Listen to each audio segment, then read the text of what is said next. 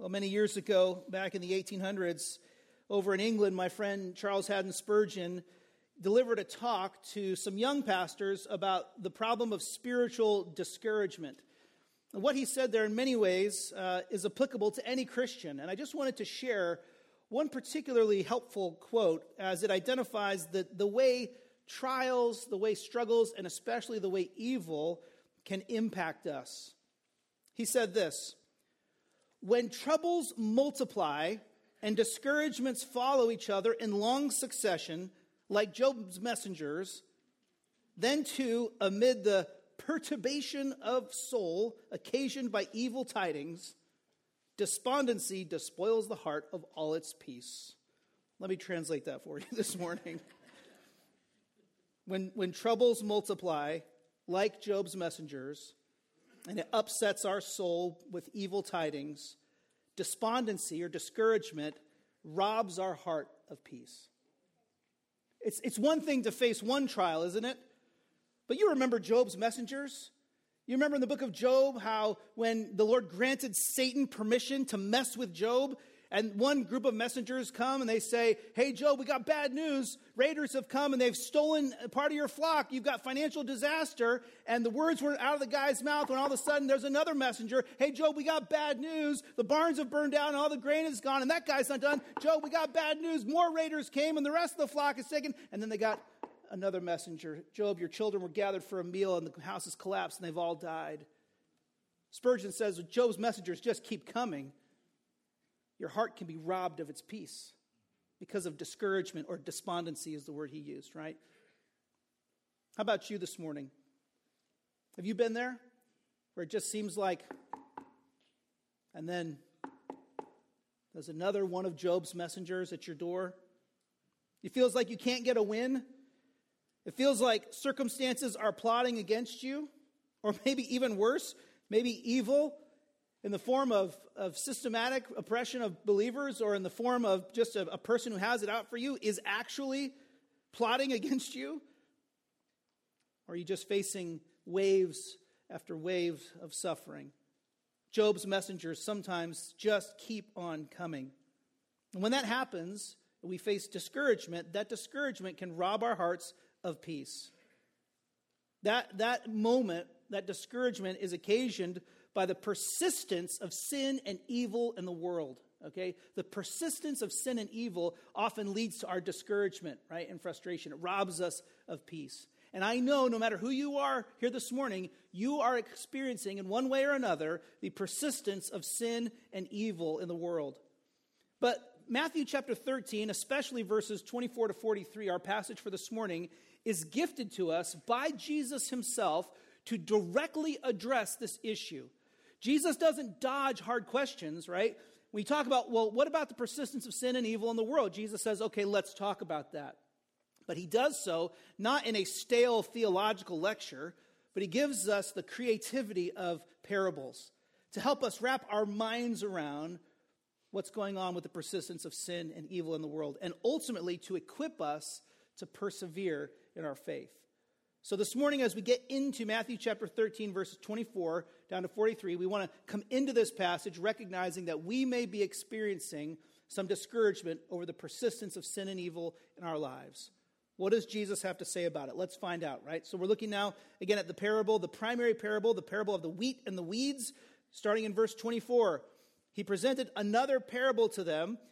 Here we go. The kingdom of heaven may be compared to a man who sowed good seed in his field. If you just pause there, verse 24.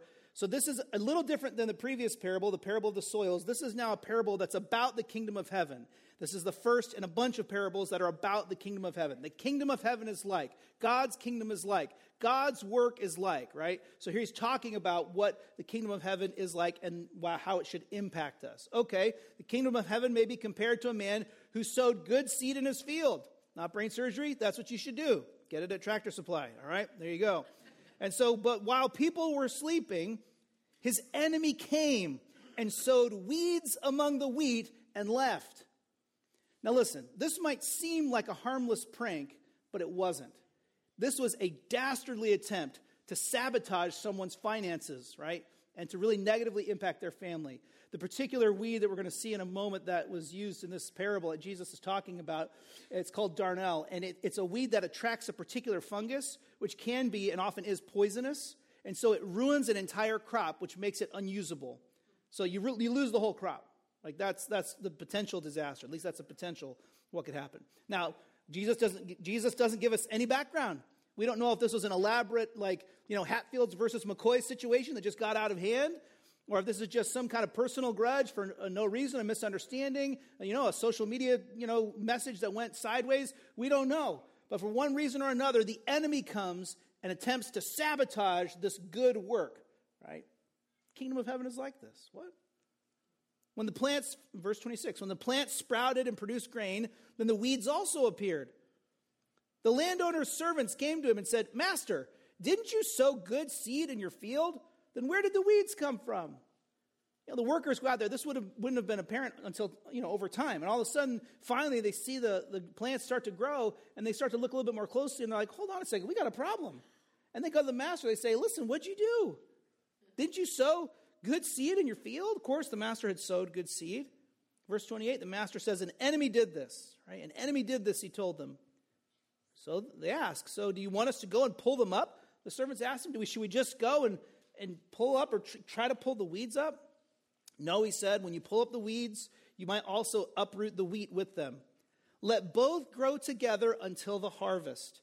At harvest time, I'll tell the reapers, Gather the weeds first and tie them in bundles to burn them, but collect the wheat in my barn. That's the parable.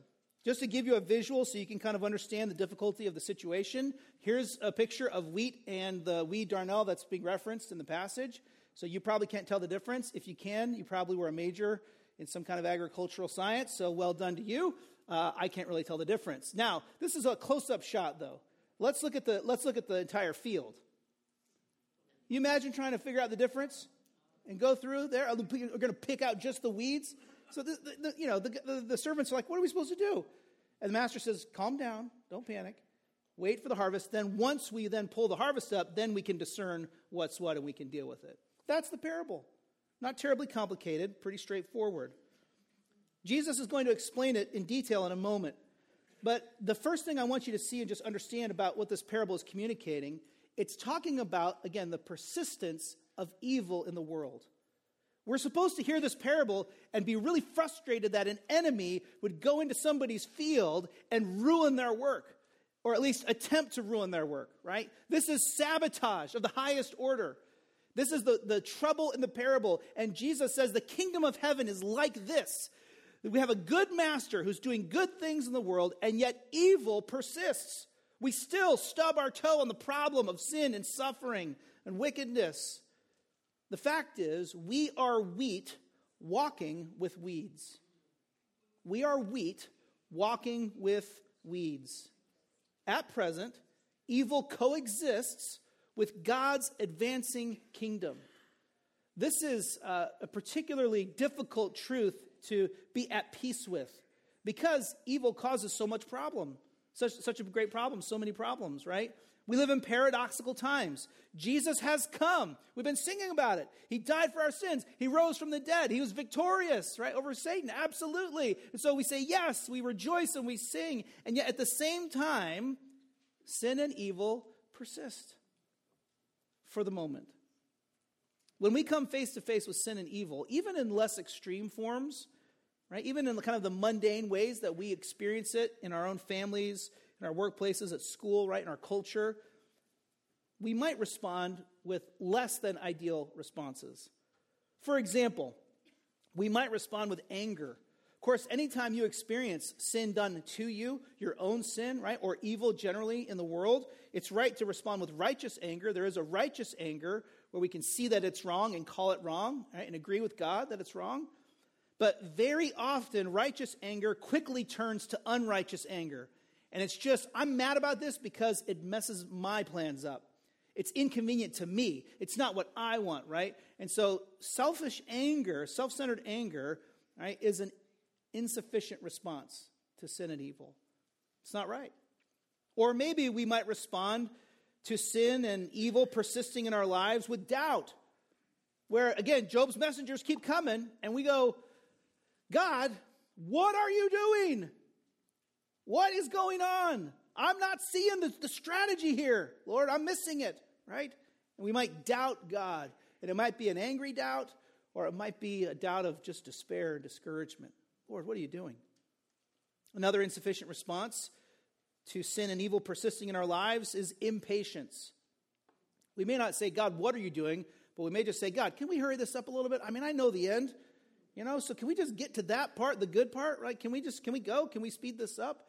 And it's a general impatience. Americans are really good at impatience. We are the culture that invented the drive through, right? We are the culture that invented the smartphone. Like, we are all about getting stuff done quickly. Uh, I say this because also, as, as we were on the drive home this weekend, we're like ordering food on our phone, you know, to pick it up immediately when we get to the, the next stop so that we don't lose any minutes on the road trip, right? And in one particular place, they had some struggles in the restaurant, and uh, it was like derailing our whole plan, you know, right? Because this is America. And if I order it on my phone, it should be ready when I say it, you, you know, like that's it, let's go, right? Uh, impatience. We can be impatient with the Lord. Lord, what are you doing? Will you get it done quicker, please? Another insufficient response, of course, to the persistence of sin and evil in our lives is sin itself. Maybe we say we're going to take matters in our own hands and just make things worse, right? Or maybe we, in, in a response to sin and evil being done to us, we find comfort in idols. And we say, oh, it's so bad. It's so frustrated. Here come Job's messengers again. I'm just going to dive into this idol and I'm going to drink my problems away or I'm going to entertain myself and just forget what's really going on and, and hide in, in entertainment or many other sources, right, of comfort rather than go to the Lord. Another insufficient response to the persistence of sin and evil is despair. It's just to throw in the towel, just give up. Say, forget it. Forget it. I just can't. And honestly, that may be the one that is the most tempting when Job's messengers just keep coming. I just can't, right? I just can't. Before Jesus explains this parable, he interjects two more parables, right? These are also about the kingdom and they relate to the topic. So we have to just kind of wait for him to give us the full explanation of the, the main parable. But he just sprinkles in two more, two bonus parables here. Again, still helping us to learn to deal with the problem of, of sin and evil in the world. But notice what he says in verse 31. Matthew says, He presented another parable to them. The kingdom of heaven is like a mustard seed that a man took and sowed in his field. It's the smallest of all the seeds, but when grown, it's taller than the garden plants and becomes a tree so that birds of the sky come and nest in its branches. Okay? If you pause here, Jesus is not striving for absolute botanical accuracy here. So, someone I'm sure will argue with you the mustard seed is not technically the smallest seed, and you calm down. That's not the point. Okay? We have a proverb in English mighty oaks grow from tiny acorns. Right? You had heard that proverb? You may now use it. You're welcome. Okay, so here you go. It's a, it's a popular one in our house. Uh, mighty oaks grow from tiny acorns, right? So, you know, the, the idea is that it may, not, it may not look like much at the start, but what happens with the mustard seed? With the mustard seed, first century Israel, the mustard seed plants this tiny little plant, tiny little seed, but it grows, and slowly but surely it grows taller than the other plants that were planted at the same time. In fact, so much so that it comes to, in some cases, a large bush or tree. And then you have this, this opportunity for birds to come and nest in this tree and to find shade in it. you can't stop the mustard seed from growing. It's, it's going to get there. It's going to grow. It's going to become big. Again, the acorn grows into the oak tree. It's small at first, but make no mistake, it's still growing, it's advancing. Well, he tells that parable. Watch, though. Then he adds another one. In case we don't like agricultural metaphors, verse 33. He told them another parable. The kingdom of heaven is like leaven that a woman took and mixed into 50 pounds of flour until all of it was leavened. Okay? The, the idea here, this is a sourdough image. All right, so now we're getting into the kitchen, right? And so you may know that it was sourdough, if you take a little piece of sourdough and you put it into a, a, new batch of bread, that, that leavening agent will spread. But don't miss the numbers. The numbers are important here, okay? It's a little bit of, of sourdough, a little bit of leaven is used. But here he talks about 50 pounds of flour. First century Middle Eastern diet, 50 pounds of flour is like a year's worth. Okay? That's a lot. And so the image here is that with a tiny bit of leaven, that tiny bit of sourdough can spread and can actually leaven a massive amount of dough over time. It may not look like much to start with, but you get it in there, you work it in, and then that leaven will spread and it will, it will per- permeate the massive amount of dough. What is Jesus teaching us, these two parables? Well, he says this His kingdom work, Jesus' kingdom work, is unexpected and unstoppable. It's unexpected and unstoppable.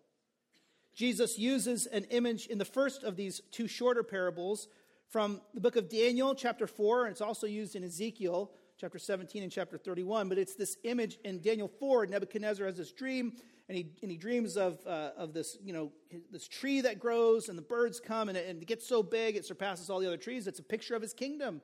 And that these birds come and, and, and land in the, in the tree, and they provide, they're provided for with shade in the tree and all of this. Well, the message in Daniel and the message here from Jesus is that his kingdom, although it doesn't look like much, it will, it will unexpectedly surpass all other kingdoms. It will be bigger than all the other plants. It will surpass them all. It doesn't look like much, especially in its very earliest days here in the Gospels. It may not look like much today, but make no mistake, it will get there over time. And in fact, it's not just that it will get there, just like that leaven with the dough, you can't stop it from spreading. It's going to spread and it's going to permeate even 50 pounds of flour in the, in the parable, right? It's going to spread and keep going, and no one can stop it. Now, what's the relationship of these two shorter parables to the one we just heard? Well, Jesus is equipping us to persevere by faith in the face of sin and evil still being in the world. And what he's saying is this don't miss it. He's saying, listen, it may not look like it to you on a given day, but my work, it's unexpected, but it's unstoppable. It may not seem like the biggest thing around. It may not seem like it's the most successful strategy, but make no mistake, just like that mustard seed will grow, and just like that, that flour is leavened, make no mistake, my kingdom will advance. My kingdom will grow. And it's unexpected, but it's unstoppable. No one can stop it. Mighty oaks grow from tiny acorns. Imagine, imagine if some of those early disciples of Jesus, those first disciples, could just time travel to today. What would they think about the, the state of the church? It's a fun little, you know, imagination experiment. Of course, we can't really know, but I think amongst, amongst all the troubles that they would surely see and, and all of that, I think they would be blown away by the number of believers in Jesus there are across the world. Because they would say, listen, I could tell you when you could fit all the followers of Jesus in one room? Now, that's, that's an important historical observation that we need to make. The church certainly didn't seem majestic or powerful in those early days. And yet, 2,000 years later, it has advanced. It's jumped continents, right? The fact is that what we read about happening in the Gospels spills over into the book of Acts. And in the book of Acts, we have the disciples take the gospel and they take it from town to town, from county to county, from nation to nation, and indeed from continent to continent. And when Acts is done, the kingdom work isn't done. It continues to grow, it continues to advance. God's word continues to spread. And so we continue to have believers in more people groups through Bible translation and church planting and personal conversation. The gospel is spread. Sometimes God takes the gospel to people, sometimes God, sometimes God brings people to the gospel. But in both of those circumstances, we see the gospel advancing and his kingdom growing. This, the fact that there's a church in New Jersey, forgive me, all right? The fact that there's a church in New Jersey today is evidence of, of the truthfulness of this parable, right? Yeah, you can't stop the advancement of God's kingdom. But also, or even so, we have to acknowledge that today, comparatively, when we look at around at our culture, when we look at governments and and and we look at uh, large corporations, the church seems small. It seems insignificant. It seems doomed to irrelevance, right? But the fact is, it's not. Sin and evil will persist for the moment, but make no mistake, the mustard seed is growing. And so we can have great confidence in God's work. There are three, I think, primary images that Jesus picks up on here from the book of Daniel to help us. The first, of course, is that God's kingdom will displace all others. Sorry, Apple, and sorry, Google. Right? If Google just opened a brand new headquarters in New York City that refurbished an old, uh, you know, uh, rail railway, you know, building, and oh, it's this glorious building, and I'm just thinking, yeah, nope, not it. You know, Coca Cola, sure bet in your stock investments, you know, one of the most, you know, like stable corporations in American history, indeed, maybe even in the history of the world, and yet the church will displace Coca Cola. Chick fil A, sorry. Costco, her pays me to say it. Costco, yeah. No, I mean, the, the biggest, the, the governments, right, with, with massive military might, seeking to impose their will on others. Nope. They, they won't outlast God's kingdom. God's kingdom will displace all others. Secondly, God's kingdom includes Gentiles. This is just briefly alluded to here with the birds, but the birds are a picture of Gentiles being included in God's kingdom work, which is teased out in Matthew. So we'll see that continue to be teased out and, and explained in the book of Matthew. But if you're here this morning and you're not Jewish, that's for you. That God's, God's kingdom work includes the advancement of birds, of the Gentiles. Three, God's kingdom is unstoppable, as we said. You cannot prevent it from growing.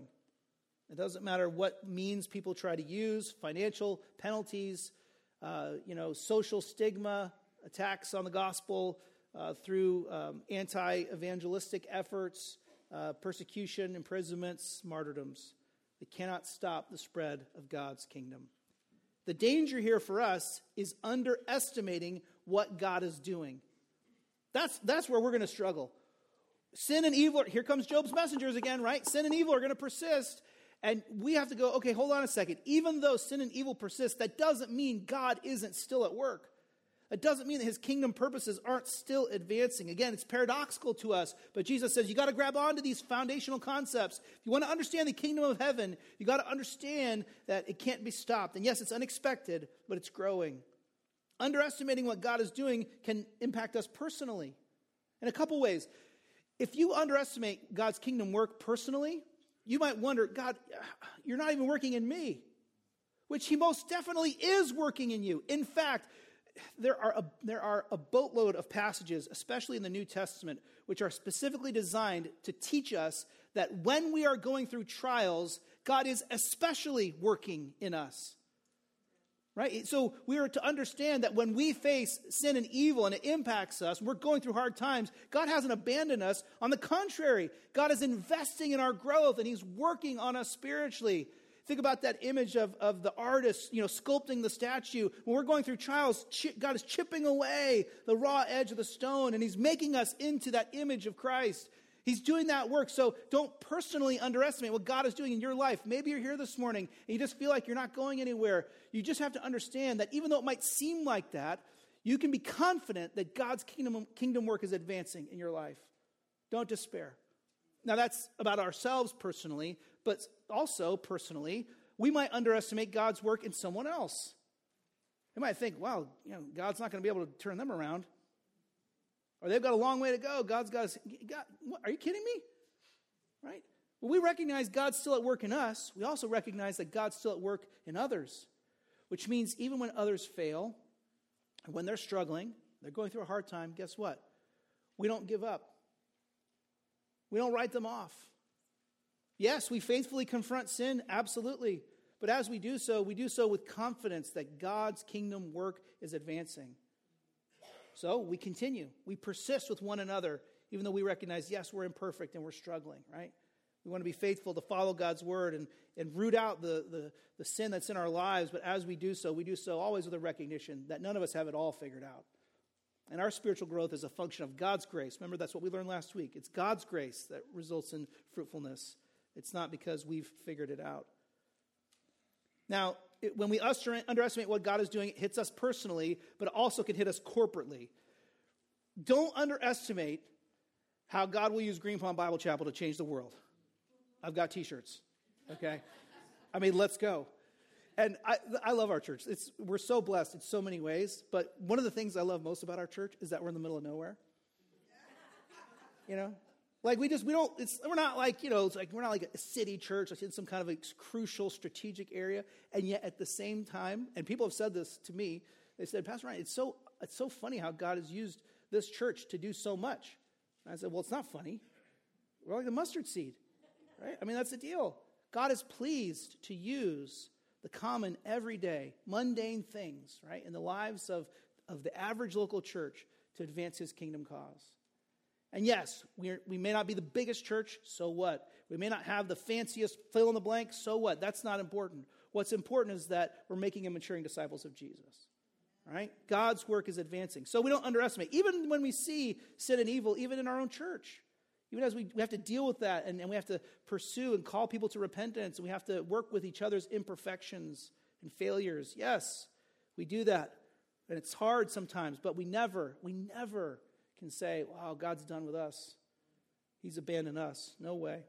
So we need to be encouraged about our own church, but also, crucially, corporately, we need to be encouraged about what God is doing in other churches. Because, newsflash, we're not the only church. I also have that T-shirt available for you. So if you just need, there's two of those available. It's, a, it's actually it's a pack. It's a two pack. You get them both, right? So we're not the only church, which means we can be excited about what God is doing in other local churches in our own area, right? And we can also be excited about what God is doing through believers all across the world. You know, and sometimes we can really get our wires crossed on this because we get so focused on our church, and again, we praise God for our church. It's our primary area of ministry. But we can get so focused on our church, we can forget that God's kingdom work is advancing outside of these walls and outside of our community. And if we're blind to that work, what do we miss out on? We miss out on seeing these parables come to life. That mustard seed growing, right? We can see it. I had, a, uh, I had a call about a potential ministry opportunity just a few weeks ago in a very faraway place in a Middle Eastern country, difficult circumstance, okay? And so I, I had no knowledge of the church in this particular place. And this guy faithfully just shared the testimony of what God was doing there. I was blown away. I'd never, I didn't know about it until talking to him. And when he explained it to me, I wasn't threatened by that, right? I was encouraged by that. It's like, wow, God is doing something in other places just like he's doing here. In fact, it sounds eerily similar what he's doing there to what he's doing here. The fact is, when we underestimate what God is doing, we miss out on seeing the progress, both, per, both personally in ourselves and in others, and then corporately in our own church family and in other churches. Now, this is a reminder, or Jesus then gives a reminder of the reality of what teaching in parables looks like. And he did this last week as well, so this just kind of piggybacks onto that explanation but notice verse 34. Matthew gives us a reminder here of the, the, the, reality of Jesus teaching in parables. Not everybody got it. Verse 34 Jesus told the crowds all these things in parables, and he did not tell them anything without a parable, so that what was spoken through the prophet might be fulfilled. I will open my mouth in parables, I will declare things kept secret from the foundation of the world. He is quoting there, Matthew's quoting from Psalm 78, verse 2. That's a psalm attributed to Asaph. And so, really, in that psalm, Asaph uh, poetically reviews Israel's history and proclaims God's faithfulness in the midst of Israel's history. So, it's a, it's a longer psalm. It's a really cool psalm. But at the beginning, he says, I will open my mouth in parables, I will declare things kept secret from the foundation of the world. Well, what are these secret things? God's work in the midst of all these different circumstances. And of course, that culminates in the work of the Messiah and the building of the Messiah's kingdom, which is God's kingdom, the kingdom of heaven, which is what these parables are about. So, here, what Matthew teaches us in verses 34 and 35 is that Jesus is the revealer. He's the one who reveals the secrets of God's kingdom. He's the authoritative prophet. Again, we could go over to the Gospel of John and, and realize that, of course, he's the Word that became flesh for us. But of course, as he is the prophet, he's the revealer of secret things. He tells us things that we could never know apart from it being revealed to us. Not everyone gets it, not everyone receives the message. And so, again, Matthew just kind of pings us, as he did last week and as he continues to do in this section of Matthew. and just keeps saying, Well, what about you? Are you receiving the revelation? Are you, are you hearing Jesus? Are you actually responding and following and changing? Again, we have this kind of hint here that faith is a function of God's grace. Only God can reveal these truths to us, but only God can raise the dead. And frankly, only God can give us ears to hear. So you might just pause in verses 34 and 35 and just ask so, how am I doing responding to the Word of God? How am I, how am I doing, doing responding to Jesus as the revealer of the secrets of God's kingdom? Am I changing? Am I following Him? Right? Or am I letting Job's messengers just kind of pummel me into discouragement? Well, what about the wheat and the weeds? Let's get back to that, the primary parable here in Jesus' explanation in verse 36. Then he left the crowds and went into his house, into the house. His disciples approached him and said, Explain to us the parable of the weeds in the field. Okay, if you pause there, you got to love the disciples sometimes because they just are they're okay saying we didn't get it. So they go into the house, right? And we don't know whose house it is, but nonetheless, they go into the house and he, Jesus has given the parable of the wheat and the weeds. They're going to gather them up and then separate them, and then the burn and the farm, uh, burn and bring them to the barn or whatever. And, and they're like, okay, we're, we're tracking with you, but they're not, right? And so then they get in the house and they're like, they're doing other stuff. And I don't know who it was. And maybe it was like a casual ask. And they're like, oh, yeah, Jesus, um, you remember that thing you said about the wheat and the weeds? Yeah, what was that all about again, right? Or maybe they were goading each other, like, who's going to ask? Peter, Peter, go ahead, Peter, go ask him. Peter, go ask him, you know, and like waiting to find out, right? So, of course, what we found out last week, this is kind of the pattern. Jesus gives the, the parable to the big crowd, but then he reserves the explanation for a smaller group. This is why Psalm 78 2 applies. He's the revealer of secrets, right? But that revealing of secrets, it's gifted, right, to the church. He says, okay, i will explain it, but I'm not just going to explain it to everybody. I'm going to explain, it, I'm going to give you the gift of explanation, of the revelation of the secret.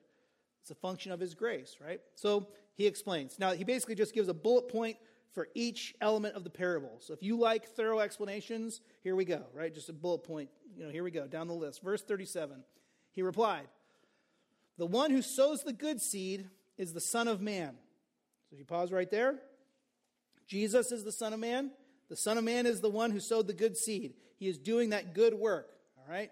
There we go. Awesome. Verse 38. The field is the world. All right? And the good the world and the good seed, these are the children of the kingdom. The weeds are the children of the evil one. Let's pause verse 38. There's a couple here, right? The field in which the good the, the owner sows, the son of man sows, is the world. Sometimes people misinterpret this parable and they say it's about the church and how you can't tell in the church believers from unbelievers. That's not what he's saying. In the parable, he's talking about the world in general. And he's talking about, yes, the church exists, but then so does sin and evil and unbelievers, right? They exist in the world, not necessarily in the church. Uh, that's another topic for another day, but sometimes people misunderstand the parable in that sense. Okay, so the field is the world, right? And the good seed, these are the children of the kingdom. So the, the, the seed that's going to grow into the wheat says, These are believers, the children of the kingdom, those who respond to God's word in faith. Right, that's what the kingdom of heaven is like. Absolutely. But then he says, the weeds in verse 38, the weeds are the children of the evil one. These are unbelievers. But he doesn't say unbelievers, he says they're children of the evil one. They are, in most cases, unwittingly followers of Satan. We'll talk more about that in a minute. But the, the persistence of sin and evil of the world in the world here, Jesus attributes to the activity of Satan, which is totally consistent with what we read in Revelation chapter 12, where Satan is working to, he's pictured there in that vision, he's working to try to thwart the mission of the church and try to cause problems for believers. So, yeah, the weeds are the children of the evil one. Verse 39 The enemy who sowed them is the devil, he is the saboteur, he's the mischievous one. Well, what about this harvest image? The harvest is the end of the age, and then the harvesters. And the harvesters are angels. You'll notice here that the angels aren't the judges, they are basically the bailiffs who do the work of the judges. They're the, they're the, the ones who gather for judgment. They're not the ones who actually uh, participate in the judging. They're not the, they're not the final arbiters, they're just the servants of the judge. Okay, verse 40. Therefore, just as the weeds are gathered and burned in the fire, so it will be at the end of the age. The Son of Man will send out his angels, and they will gather from his kingdom all who cause sin and those guilty of lawlessness. They will throw them into the blazing furnace, where there will be weeping and gnashing of teeth. then the righteous will shine like the sun in their Father's kingdom. Let anyone who has ears listen.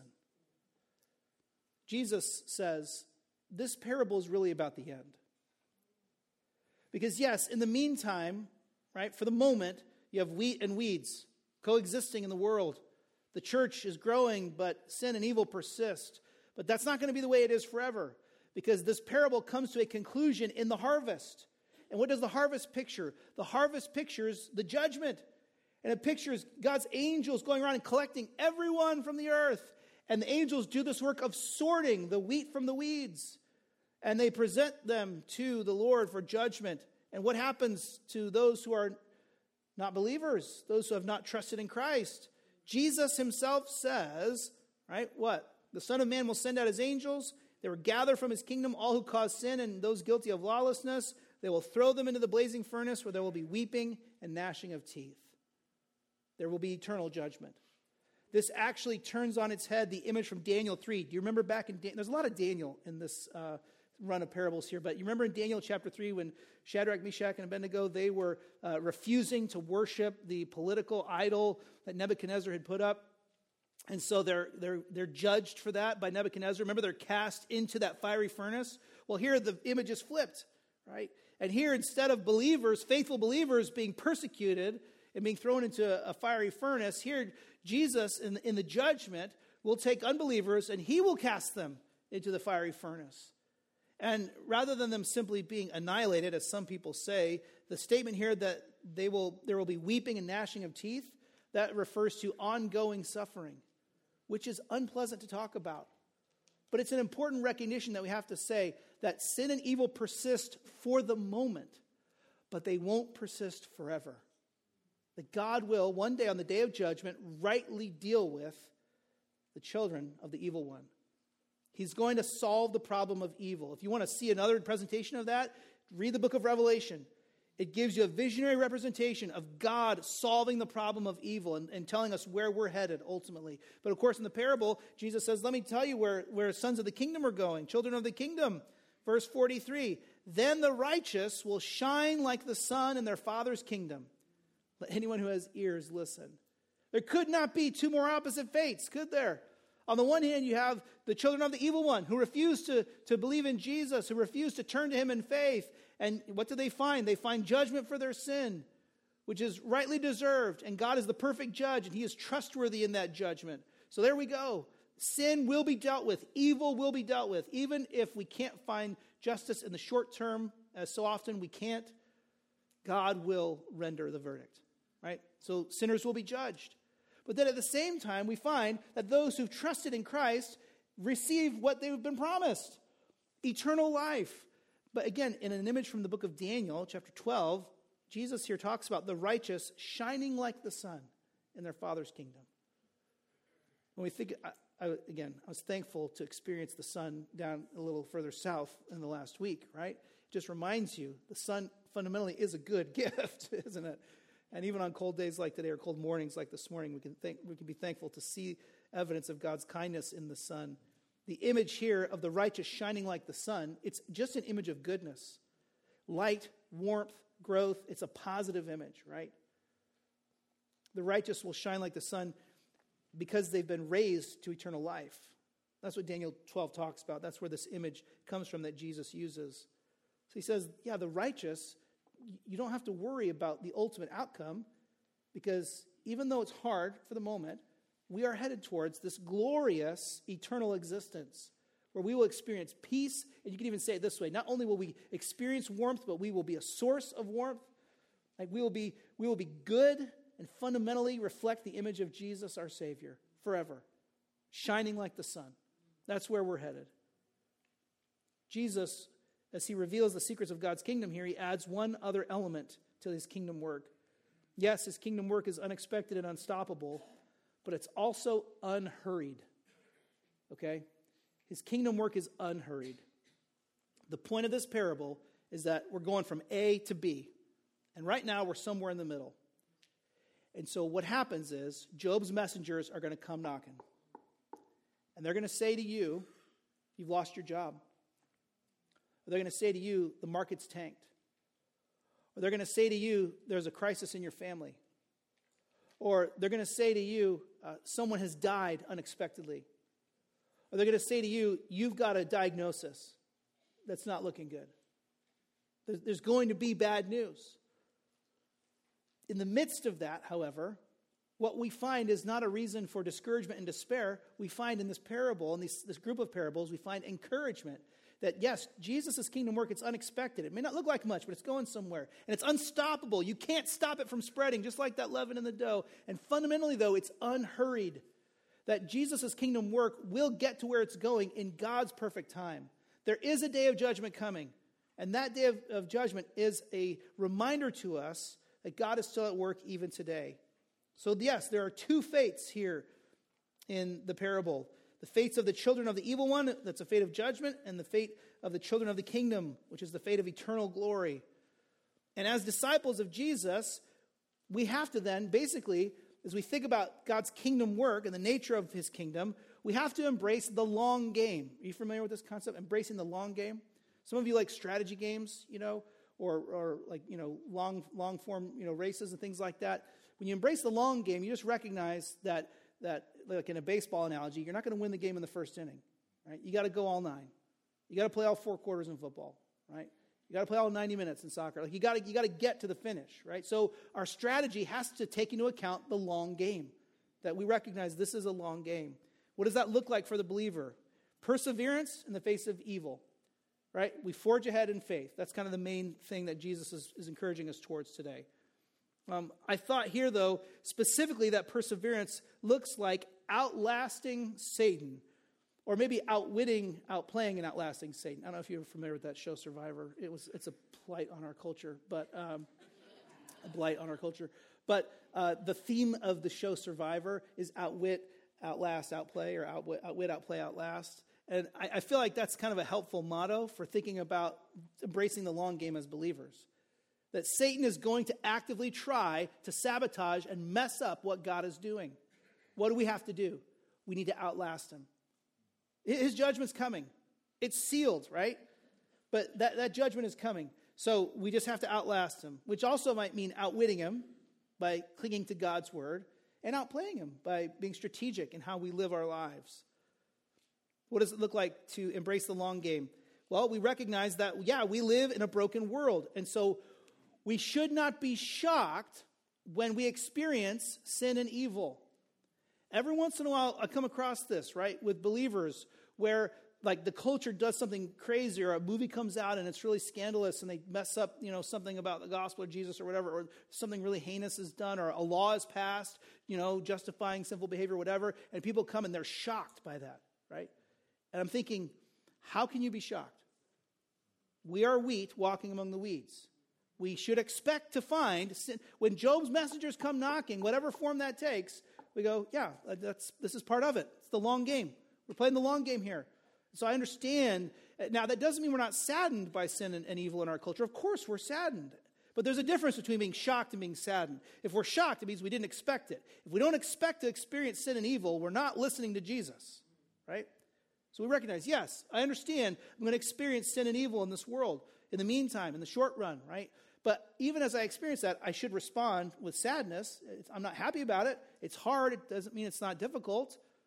But fundamentally, we're playing the long game. So, yes, we live expecting sin and evil in the world, but then we don't live as if we're worldly. We live as sojourners. We're not from around here. We're headed to an eternal destiny, which is far different from the world. And so there's a moral distinction between the sons, the children of the kingdom, and the children of the evil one. So while we rub shoulders and while we are wheat amongst the weeds, there is a difference between the wheat and the weeds. And so we live differently and we behave differently. And so just because we recognize sin and evil will persist for the short term, it doesn't justify us engaging in sinful behavior or behaving uh, in ways that are, that are sinful to one another, right? So we're not shocked by evil, but at the same time, we per- persevere as sojourners with moral distinction. Maybe finally, here, just thinking about embracing the long game. We don't give up and we don't give in, right? We don't give up. We don't throw in the towel. We forge ahead one, one day at a time, sometimes one conversation at a time. But we, we move forward. We don't give up and we don't give in. there is also in this passage a warning to unbelievers. And if you're here this morning and you're not a follower of Jesus, we're so glad that you're with us. This is a hard message to hear, but it is the very word of God, and it's the word of God that you need to hear today. And that is this that outside of Christ, you are a child of the evil one. That does not mean you're an active member of the church of Satan. But what it does mean is that Satan, as he leads this world in rebellion against God, you are following his leadership, unwittingly, unknowingly. And so there's a warning here that says, listen, children of the evil one, there is a day of judgment coming. Now, we don't know when that day is. And so every day between this day and that day that God defers that judgment is an opportunity for you to respond to his word with faith. That offer stands today. It's why Matthew wrote his gospel. It's why he says at the end of verse 43 let anyone who has ears listen. Let anyone who has ears to hear, hear. Listen, if you have ears, then hear the word of God and respond in faith. And so if you're here and you are a child of the evil one, there's an opportunity for you to change families today. How do you do that? Well, you repent of your sin, you confess it, call it sin, turn away from it, and put your faith in Jesus. As you trust in Jesus, what do we find? Well, we find a Messiah who, as he lived and taught, right, taught these very remarkable things. He not only taught these remarkable things, he went to the cross. Which, related to our parables this morning, just think about that for a minute. Jesus goes to the cross. Doesn't that mean he lost? Jesus is executed. Doesn't, doesn't that mean the mission failed? Doesn't that mean that the movement is over? But what happens, of course, is that not only does Jesus die for our sin, but he conquers death in resurrection. How in the world can you be confident that, that you will shine like the sun in the Father's kingdom? Right? How can you be confident if Jesus hasn't conquered death? If Jesus hadn't conquered death, we could hope, but we wouldn't know. But because he's conquered death, we know, we know that death is a temporary enemy. And so there's this great hope in the gospel. Even as Jesus died, he unexpectedly rose from the dead, which is all a part of the unstoppable advancement of his kingdom and the unhurried progress that we see in God's plan. If you're here this morning and you're not a follower of Jesus, maybe today's the day that you become a child of the kingdom. Ultimately, our rallying cry isn't, we can do it, we're the best. We are not the best. Our rallying cry from these parables is God is doing it. He is doing it. So we forge ahead in faith. Job's messengers are going to come. I don't know what they're going to say to you, what message they'll bring, but they will come. But even so, we know where we are headed. We are headed to resurrection. We are headed to glory. We are headed to peace and satisfaction, shining like the sun. Why? Because Jesus' kingdom work is unhurried, unexpected, and unstoppable. In that same talk that my friend Spurgeon gave on spiritual discouragement, he went on to say this. Yeah, it's hard, right? Job's messengers, right? Remember that? He said, Cast the burden of the present, along with the sin of the past and the fear of the future, upon the Lord, who does not forsake his saints. If you're, if you're wondering, well, what are my marching orders? going out of here. Well, I think this is it. Jesus' kingdom work, right? It's, it's unexpected, it's unstoppable, it's unhurried. Well, so what? So cast those burdens of the present, the sins of the past, and the fears of the future. You cast them all on the Lord, who does not forsake his saints. His kingdom is advancing. Let's pray together. We'll ask him to help us persevere. Lord, we thank you for uh, this group of parables, and we just thank you for this unit where Jesus, you explain to us one aspect of the nature of your kingdom, specifically how we should persevere and how your kingdom advances in spite of the persistence of sin and evil. So, Lord, we pray that we would believe that this morning. I pray that it would be an encouragement to us even as we face difficulties, trials, Lord, as we experience evil in the world. Lord, help us not to be discouraged when we see a lack of justice in the world, and help us to know that ultimately we are heading to that final day of judgment where all will be made right. Lord, I, I pray for those even here today who are not followers of you. I pray they would be convicted of their sin. They would see the goodness of your grace and they would turn to you in faith today. Lord, I pray for believers here, Lord, I pray that you would help us, equip us to persevere in the faith. especially in the midst of the challenges that we face on a daily basis. Lord, we thank you that one day we will shine like the sun because of the gospel in resurrected glory, experiencing eternal peace and rest. Until that time, Lord, equip us with the strength we need to walk by faith. We ask for this help now. In Jesus' name, amen.